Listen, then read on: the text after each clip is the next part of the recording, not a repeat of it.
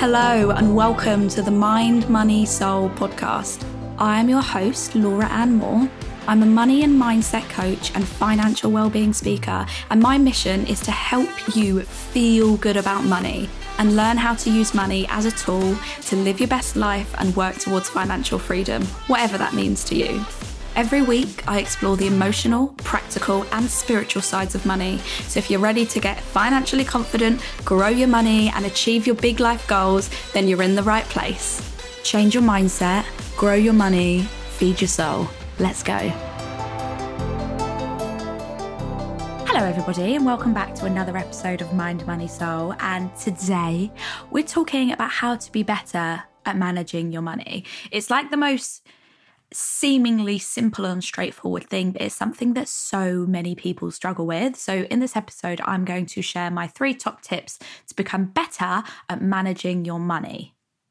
Now, when we're thinking about money management, it literally is just deciding where you want your money to go. It's saying, this is the money that I make from my job, from my business, from, you know, for a salary and income, whatever that looks like. And then I'm picking where it goes. Where people fall down is the not knowing what's going on with their money, the assuming that their money is just going to sort itself out. And there are three really important things that you should be doing to be better and managing your money basically. Now, I have been managing my own money from like the age of 18. I'm now 30. That's 12 years. I've made some big wins, but I've also made some big fuck ups. There's some things that I know work really well for me, and there are some things that I know that don't work so well for me. So, I'm going to let's just get into the three top tips, shall we? Let's go. So, number 1 is have a separate spending account. Literally, have an account for your bills and your income, and then a separate account for your daily spending. So, the reason why we need this and the reason why I think this can be so helpful is because if you have everything coming in and going out of one account, it's really hard to stay on top of it. It's really hard to like track what's going on, make sure that you're on budget, track your process, etc. So, if we think about it, let's say you have bills, let's say you get paid at the end of the month and you have bills that come out on the 1st and the 10th and the 21st and they don't all come out on one date they come out throughout the month. And you haven't created a budget but you're just doing your normal spending with your normal with your one like debit card and you're like tap tap tap in and you're buying coffees and you're buying cocktails and you're doing all of these things. And then it gets to like the 21st and you've got your rent coming out and the rent you know your rent's like 700 pounds but you've only got 400 in there and you're like how the fuck did that happen? It's so easy to spend money if it's just sat there and if you're not being mindful and if you don't have a process. By having a separate spending account, you can literally, you don't have to worry about accidentally spending money that's for bills and fixed expenses. So the way that you would do this is create a budget. So create a spending plan. I've got a freebie um, that you can download it'll be in the show notes. And just work out how much money do I have coming in for the month. Now, obviously, if you're a nine to fiver and you have a set salary, that's a lot easier. But if you're freelance, contractor, self-employed, etc., then you know you're going to have to make take a sort of guesstimate of when you think that money's coming in, how much you think you're going to get. Then you want to write down what all of your fixed expenses and all of your bills are. So, like, what is it that has to go out? This so you then do your income minus those fixed expenses and then that is going to leave you with like what is left over to save invest and spend. So, fixed expenses are going to be things like your rent, your TV license, your internet, your phone bill, all of the things that you, you know, financial commitments that you have made that have to come out at a certain amount on a certain date. They're the things that you know, regardless, are coming out of your account. The rest of it is essentially your like discretionary daily outgoings, your normal spending. And this can go up and down. Like there's no really fixed amount. Like you could set yourself a budget and say, I would only like to spend £100 on groceries this month, but it's still down to you to make sure that happens. It's still down to you to walk into Sainsbury's or Tesco or wherever you go and spend within that budget. So that's like your daily spending. So if you, when you sit down and work out, okay, I've got my income, minus my bills and fixed expenses, what is left over? Let's just say, for argument's sake, you had like £600 left over. You could then go, okay, well, I would like to save £300 of that and spend £300 of that, spend it on, you know, groceries and travel and socializing, etc. All of the other things that you need to spend money on. I'm going to move on payday or when I have my money day at the end of the start of the month, I'm going to move that money from my bills account onto my spending card.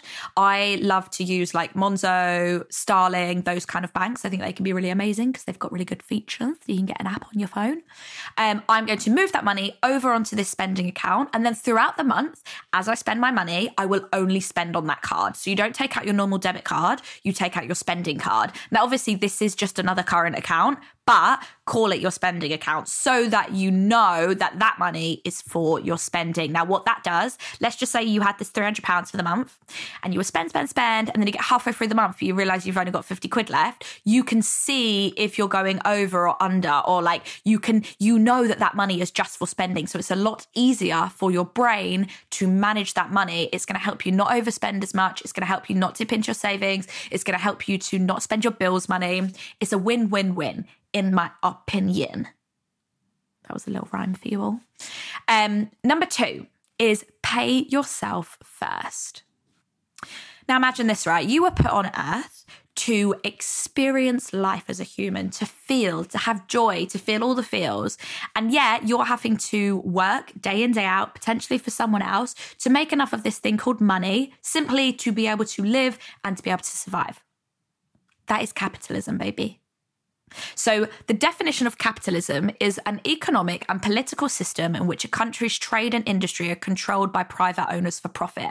But the key thing here is everything costs money, things cost money. And we need to have a roof over our heads. We need to eat food. We need money to have electricity and heating and the in- internet and the internet, right? And you show up to work every single day, whether it's for yourself, whether it's for a boss, whether it's for, you know, yourself, uh, or whether you work for yourself and your boss technically is like your clients, right? If you're a nine to fiver and you work for a boss, now you show up to work every single day, whether that is for someone else, like a boss, or whether you work for someone else, like a client. Either way, they are paying you money to do a job. You have to use them or have them to get money. If you are a nine to fiver, right, you work for someone. You work for a boss, you work for a business owner, you work for a CEO. Their company is paying you. Regardless of what you do, you get your salary at the end of the month, the end of the week, etc. But if you're self-employed or you're a business owner, you may not have a boss and you might technically be your own boss, but technically you have clients. They're the ones paying you money. You're offering a service, you're offering a product. But either way, you have to show up and work and make money, right? Why would you do this day in, day out to not put any money aside for yourself for all of that hard work? And instead, we spend money, we get this momentary, in the moment, instant gratification. Great. But then that goes. And we then have to go back to work and spend hours working to redo the whole thing again, right? We have to go, this is what capitalism is. So You've got people at the top of the food chain, people at the bottom of the food chain. The people at the bottom of the food chain, the manual labourers, the workers, the ones that have to work to survive, the ones that have to have a job because they don't have passive income, they don't already, you know, have wealth that's built up. Um, you are sold the idea that there is something wrong with you or that you need to spend money to be happy. You need the latest garment. Garments? Is that even a word? You need the latest gadgets. That's what I was trying to say. You need the latest stuff. You need the latest this. Or you're not thin enough. You're not pretty enough. You don't have good enough skin. Whatever it is, you're constantly being told that you're not enough as you are. So you go out and you spend your money. You go out and you buy new things. You buy the latest stuff. You whatever. And you convince yourself that that's more important in the moment than saving money and building up money for the future, right? But what that does is that keeps you going back to work because you need more money to fulfill those needs, to pay your bills, and the process repeats itself. That is basically what living paycheck to paycheck is. Now, over time, you want to break out of that cycle, and you do that by paying yourself first. And this is a really important part of money management. So, essentially, on payday or when you have your money day or whatever that looks like, sit down and as I just explained about having like, what's your income? What's your bills? How much do you have left over? You have two choices, right? You could move all of that money to a spending account and have nothing left over to save or invest. And that is going to keep you stuck in this cycle of living paycheck to paycheck. Or you take some of that money and you pay yourself first. You pay your future self. You put money aside for something you have worked hard for and you build up that money so that you can get to a point where you are not beholden to a job. You are not beholden to a boss. It's not to say you have to have millions in the bank, but it's enough to have in the bank that if you show up to work one day and your boss is an arsehole, you can go, do you know what? fuck you, I'm leaving. I got enough in the bank. Or if some emergency happens, or if your health takes a downturn, or if you just, you know, whatever, you want to take some time off, then you can. But you can only do that by taking a portion of your money every single month and saving and investing it. That is how you build wealth. That is how you grow your money. And it's so important. I did this when I was saving for uh, drama school, which obviously I then spent traveling. But I did this. I would pay myself first. I would put as much as I could away. And I, boy, did that help boy, did that help. Because when I then came to this ch- choice and decision between drama school and traveling, I didn't have to choose because I had the money there. Quit my job. I was like, peace out, bitches. Got on a plane to Australia. I didn't have to work for like basically six or seven months until I ran through all that money and I worked a little bit in Melbourne at the end. Um, but it's it's powerful stuff. It's very empowering.